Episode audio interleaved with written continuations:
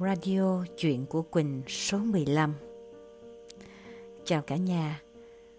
Mấy tháng nay Quỳnh Hương lu bu quá đi Cho nên cũng không có cập nhật cho cả nhà nghe cái gì mới hơn Qua các radio Chuyện của Quỳnh. À, Mới đây thôi thì lại có một cái câu chuyện làm cho Quỳnh Hương rất là xúc động Cho nên à, kể cho nhà mình nghe nha. Bạn biết không, ngồi đối diện mình trong tập quay hình góc nhìn cuộc sống qua nhân số học ngày hôm kia là một cô gái 35 tuổi. Cô ấy sinh ngày 24 tháng 6 năm 1986. Ừ, mình cố tình đó. Mình nói ngay cái ngày sinh của cô ấy ra liền ngay từ đầu câu chuyện. Bởi vì mình nghĩ toàn bộ câu chuyện mình kể cho các bạn nghe đây ngày hôm nay. Có lẽ cái nút thắt lớn nhất nằm ở những cái ngày tháng năm sinh thoạt nghe thì có vẻ rất là đơn giản, sao cũng được đó. Cô ấy là một học viên lớp quản trị cuộc sống với nhân số học của tụi mình. Một học viên mà ở trong cái lớp học cơ bản tại cái khóa du thuyền hạ long ấy. Thì cô ấy khá là lặng lẽ, nên tụi mình cũng không có ấn tượng gì đặc biệt lắm.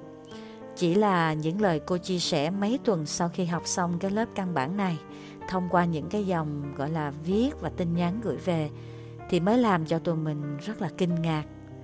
Cô ấy nói là tính khí cô ấy trước giờ đối với gia đình khá là ít bình thường. Và bao nhiêu năm nay thì cô sống với sự ngột ngạt. Chính xác á, là tuột tâm trạng liên tục và ngàn câu hỏi là tại sao cuộc đời mình lại trồi lên sụp xuống như vậy. Một mình nuôi con, cô ấy lại càng có quyết tâm là bản thân mình phải thay đổi. Và vì thế, dẫu vấp phải sự ít đồng tình từ phía gia đình, cô ấy vẫn âm thầm đi học. Học hết tất cả các lớp kỹ năng sống, học đến cái sự tái lập trình ngôn ngữ tư duy, đến giải mã các giấc mơ luôn, vân vân. Nói chung là cái lý thuyết nào để vực dậy một cái cuộc sống để cho nó hết có gọi là trồi lên sụp xuống như cô đang có để cho nó được trở lại bình thường nó khởi sắc nó nở hoa thì cô cũng đã đi học hết rồi và cái lý thuyết đó cô cũng nắm hết rồi tuy nhiên, cái vấn đề là cô thú nhận ấy, là sau mỗi một cái khóa học về thì chỉ được chừng khoảng 5-7 ngày sau thôi, thì cái năng lượng mà cô sạc được từ các lớp học ấy sẽ từ từ tuột xuống rồi cô cũng lại quay trở lại cái tình trạng u uất và ngột ngạt như cũ. Vậy mà với cô ấy thì cái lớp quản trị cuộc sống với nhân số học đến với cô như một cái duyên lành giữa lúc cô đang ở trong tâm điểm trũng nặng nề nhất. Sức khỏe, tình cảm, tiền bạc đều trục trặc hết trơn. Và cô quyết tâm phải tham gia cái khóa học căn bản ấy cho bằng được. Và bạn cũng có biết không, ở đó cô đã vỡ òa và những dòng cô mô tả trong bài phân tích bản thân sau khóa học căn bản cũng không đủ làm cho chúng mình hiểu hết tất cả mọi cái khúc mắc của trong lòng cô ấy. Tại sao những khóa học kỹ năng sống trước đây nó đều có vẻ có chất lượng thực sự ấy chứ? Mà vậy tại sao không áp được lâu dài vào cô ấy? Tại sao nhiều năm dài cô ấy lại chìm ở trong đau khổ và ngột ngạt triền miên như vậy. Và ở buổi ghi hình ngày hôm qua, cô ấy đã chia sẻ. Cô được sinh ra trong một gia đình có cha mẹ thương yêu đó, nhưng mà thương theo đúng cái kiểu của một tình yêu thương um, bình thường ở một gia đình Việt Nam thời khốn khó, đó là mọi người rất ít khi biểu đạt được lời thương yêu dành cho nhau. Càng không thể nào có được những cái sự kết nối yêu thương bằng những cái nắm tay hay là ôm hôn lẫn nhau. Hơn nữa là một gia đình thực tế thì cha mẹ và các chị em của cô ấy cũng không thích khi thấy đứa con gái hay là đứa em của mình lúc nào cũng có vẻ như là lững lơ trên trời á. Lúc nào cũng giàu cảm xúc, thích giúp đỡ mọi người, thích viết lách, thích giải bài trong những trang nhật ký.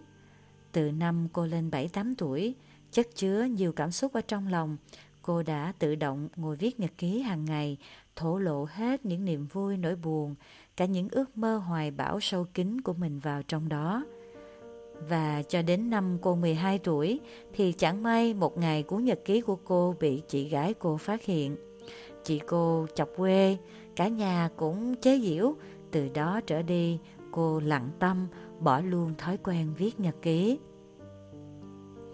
Và đó cũng là thời gian cô bắt đầu để ý, tính tình cô bắt đầu thay đổi. Cô trở nên buồn vui thất thường, rồi những cảm xúc dạt dào không có chỗ trút ra trở thành những khối u ở trong lòng, sinh ra những cảm xúc tiêu cực thường trực. Tính tình buồn vui bất chợt, dễ nổi nóng, dễ gây hoặc phản ứng tiêu cực với những vấn đề bất ý, khiến cô mất nhiều hơn được. Thêm nữa là cô thấy mình sau không có muốn kinh doanh như là gia đình mong muốn. Ngược lại, cô lúc nào cũng nghĩ đến chuyện giúp người, giúp đời hay làm được những cái điều gì đó nó to tát hơn, giúp cho cuộc sống này. Ý nghĩ này tiếp tục bị gia đình cô chế giễu. Chị gái cô bảo lo kiếm cái ăn cái mặt trước không lo, bày đặt lo chuyện bao đồng. Gia đình không muốn cho cô tiếp tục đi học sau tuổi trưởng thành, Ừ, bắt cô phải mở nhà hàng kinh doanh rồi bán buôn này nọ. Ở gia đình cô nói riêng và cái cộng đồng quanh khu cô sống hồi đó, việc một con người gọi là đã qua tuổi học có nghĩa là đã qua lứa tuổi học phổ thông và đại học, đã hai mươi mấy ba mươi tuổi rồi mà cứ thích cấp tập đi học thêm lớp này khóa kia là chuyện thật sự rất là bất bình thường. Bị cấm cản không được tiếp tục đi học, ước mơ cháy bỏng của cô gái ấy đã xuyên vào các giấc mơ của cô. Các giấc mơ thường xuyên thể hiện cảnh cô ấy đi học, học gì không biết, chỉ thấy cô vô cùng háo hức, vui vẻ cùng thỏa mãn cái lòng ham học của mình. Rồi cô tìm cách sống riêng ở một tỉnh khác, tách xa bố mẹ cùng gia đình gốc để được thỏa chí đi học. Rồi trong một khóa học về giải mã giấc mơ, cô kể lại những giấc mơ đi học của mình và các chuyên gia cũng không lý giải được điều này, đoán rằng cô mắc một loại rối loạn về tâm lý. Bao nhiêu lớp học, cô cũng không giải quyết được những câu hỏi của mình. Ta là ai mà lại khác người như vậy? Ta như thế nào mà mãi cứ thấy mình như một con cá lội ngược dòng nước, ngột ngạt chán nản vô cùng.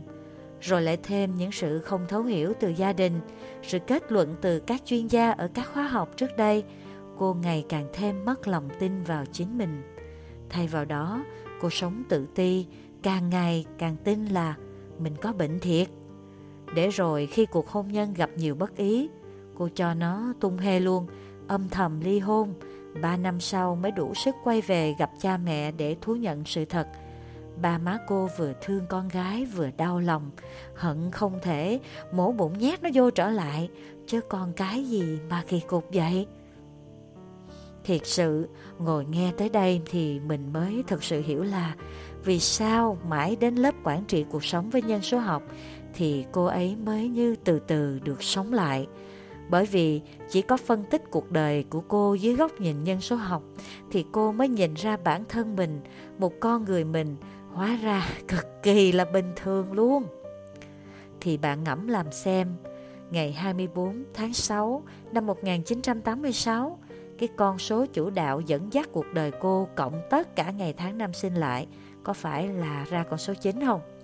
Đó là con số của những người sống đầy trách nhiệm, đầy lý tưởng hoài bão và không thích, thậm chí thật là dốt hay là dị ứng với môi trường kinh doanh, nhưng lại cực kỳ hứng thú với việc phụng sự nhân sinh. Cô mới hiểu vì sao cả đời cô trong đầu chỉ muốn giúp người giúp đời, chỉ muốn được làm một cái gì đó to lớn hơn cho cuộc sống. Cô mới hiểu vì sao đã từng có 2 năm cô gan lì mở được quán cơm 2.000 đồng phục vụ cho người già yếu nghèo khổ, mà đối với cô đó chính là 2 năm hạnh phúc nhất. Qua nhân số học, cô nhìn ra con người cô nhìn đâu cũng thấy số 6 không à.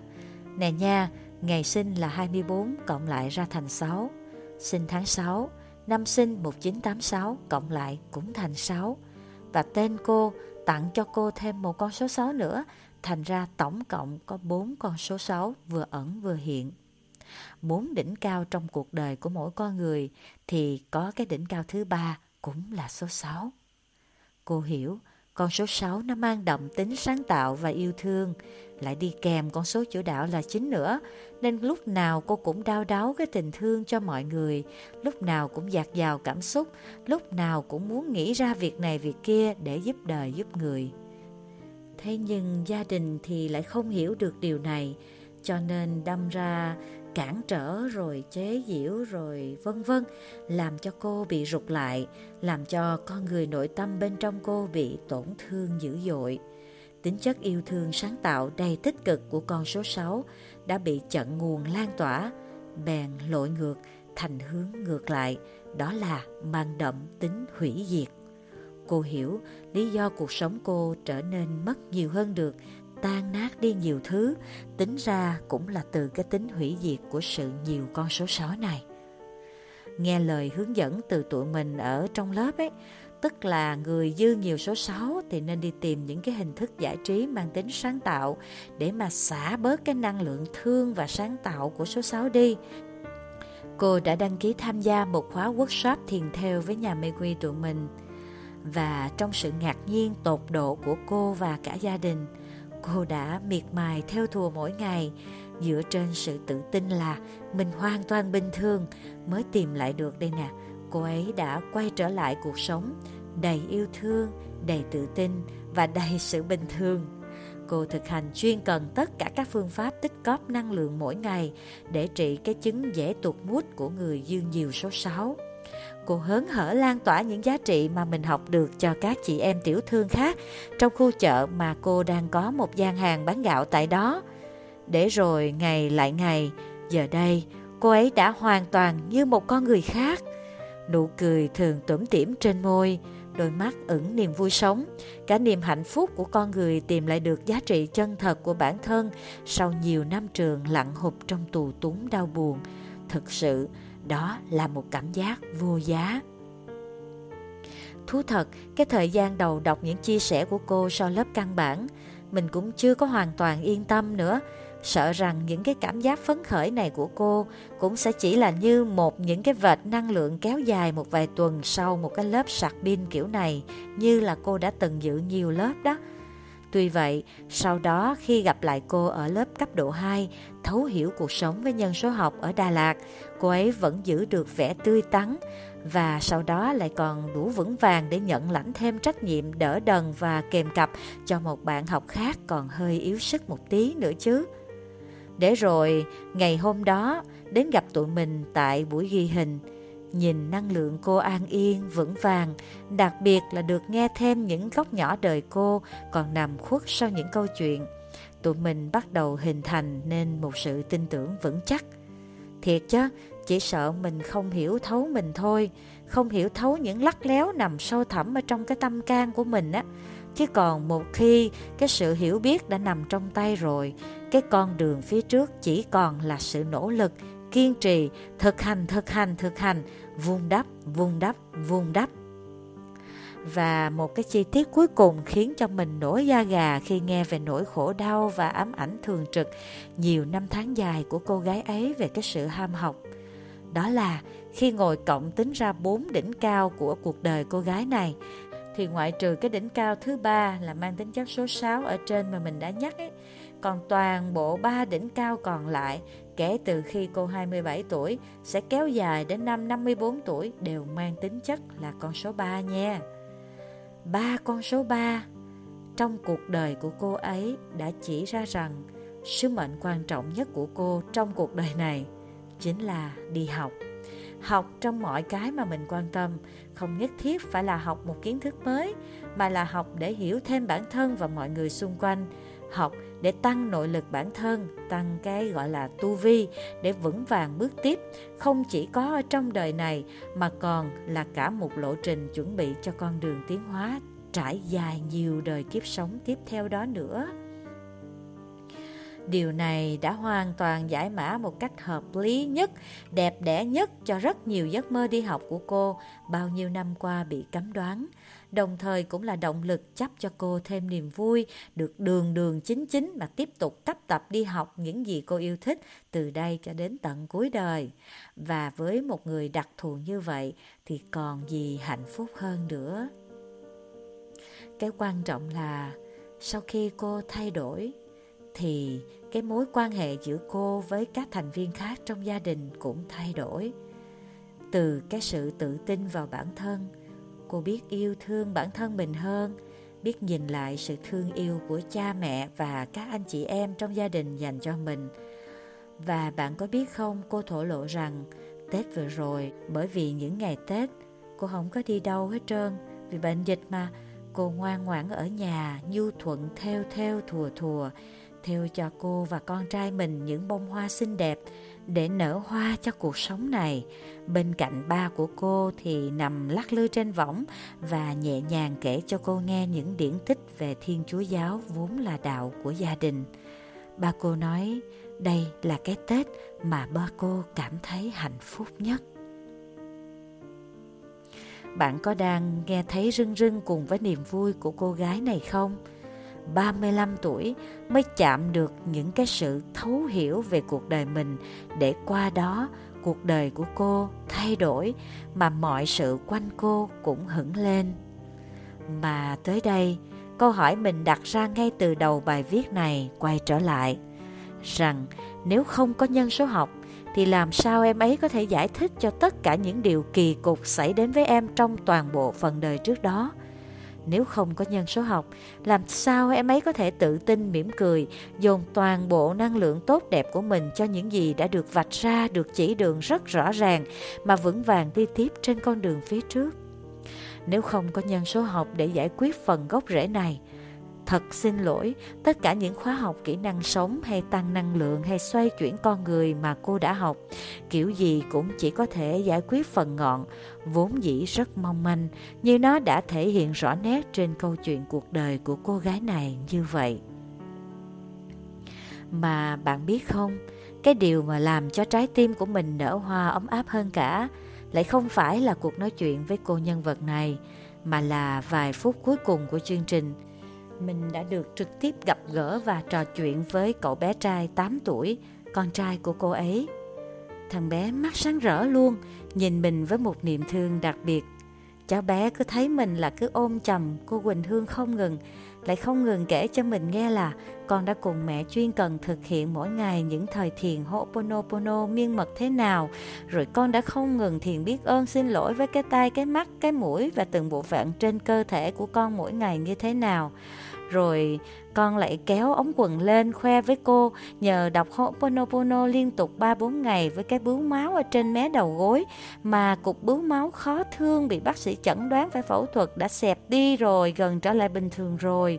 Hay là đôi mắt đau đỏ của con đã nhờ được xoa tay ấm nóng áp vào với lời thương và xin lỗi, thì chỉ sau vài ba tiếng đồng hồ nằm võng đã hết đỏ rồi, cô ơi rồi cái à, mình hỏi vậy chứ con thấy cuộc sống của con hiện tại thế nào? Nó bảo tốt hơn hồi trước nhiều lắm rồi cô ơi. Và chỉ trong cái cụm từ ngắn ngủi hồi trước đó, mình hiểu 8 năm ròng rã trước đó, hẳn thằng bé đã cùng mẹ nó đi qua những ngày mẹ nó buồn khổ, ngột ngạt và u uất thế nào. Không quá khó hiểu khi hiểu ra cái ánh mắt của cậu bé nhìn mình với sự thương yêu đặc biệt như thế. Chắc là tại vì nó nghĩ mẹ nó nhờ sau khi đi học với cô Quỳnh Hương về mà tự nhiên đổi khác. Và mặc dù mới có 8 tuổi, nó đã hiểu biết khá nhiều chi tiết về nhân số học áp vào ngày sinh của chính nó để biết một số các thế mạnh và một số điều cần điều chỉnh sớm để thay đổi. Mạnh mẽ hơn, cậu bé ấy ngỏ lời muốn tham gia trực tiếp một cái lớp học quản trị cuộc sống với nhân số học của nhà Mây Quy như là một học viên chính thức, chứ không phải với thân phận học ké mẹ cậu như trước giờ. Thương gì đâu luôn á. Nhưng mà từ những gì đã và đang thực sự diễn ra trên câu chuyện của mẹ và cậu bé này, tụi mình nuôi quyết tâm, có thêm nhiều những cái bài viết hơn nữa, truyền thông cho hiệu quả hơn nữa về hiệu quả thực tế và chân thật của tác động nhân số học lên cuộc sống mỗi người. Chứ hoàn toàn không phải là cái gì quá huyễn hoặc, mơ hồ và không cần thiết. Và bên cạnh, bạn biết không, chúng mình thực sự đang lên kế hoạch để ủ chín mùi cho một cái lớp nhân số học đặc biệt cho các bạn nhỏ tuổi cấp tiểu học. À, đó là lớp mầm nhân số học dành cho những cậu bé cô bé từ 8 tuổi đến 12 tuổi. Bạn biết làm sao không? Để khi mà các con được tiếp cận nhân số học từ bé, các con sẽ biết những cái điểm mạnh và những thế yếu của mình để không có hoang mang, bồn chồn, tột độ giống như là người mẹ ở trong câu chuyện. Và bên cạnh đó thì bố mẹ cùng theo dõi cái bài học với con mỗi ngày ấy, thì cũng sẽ có một khái niệm là con mình tại sao nó lại ra cái kiểu tính khí như vậy hoặc là với con mình, thì mình cần phải có những cái sự lưu ý đặc biệt gì để mà mình cùng bầu bạn với con, mình theo dõi con qua những cái hoạt động thực hành để làm sao cho cuộc sống con được gần giống như là uống nắng từ bé, định hướng tốt đẹp hơn. Để giảm thiểu những cái sai lầm do mình không phát hiện ra những nét đặc thù của con và để cho con phát triển thành những cái nụ hoa rực rỡ chặng đường sau này quá là tuyệt vời, phải không ạ à? và tính ra cũng đã là sự cần thiết vô cùng bởi vì bạn thấy đó, nếu như không có nhân số học, làm sao em biết ngày 17 tháng 5 năm 2021 Quỳnh Hương và Make Team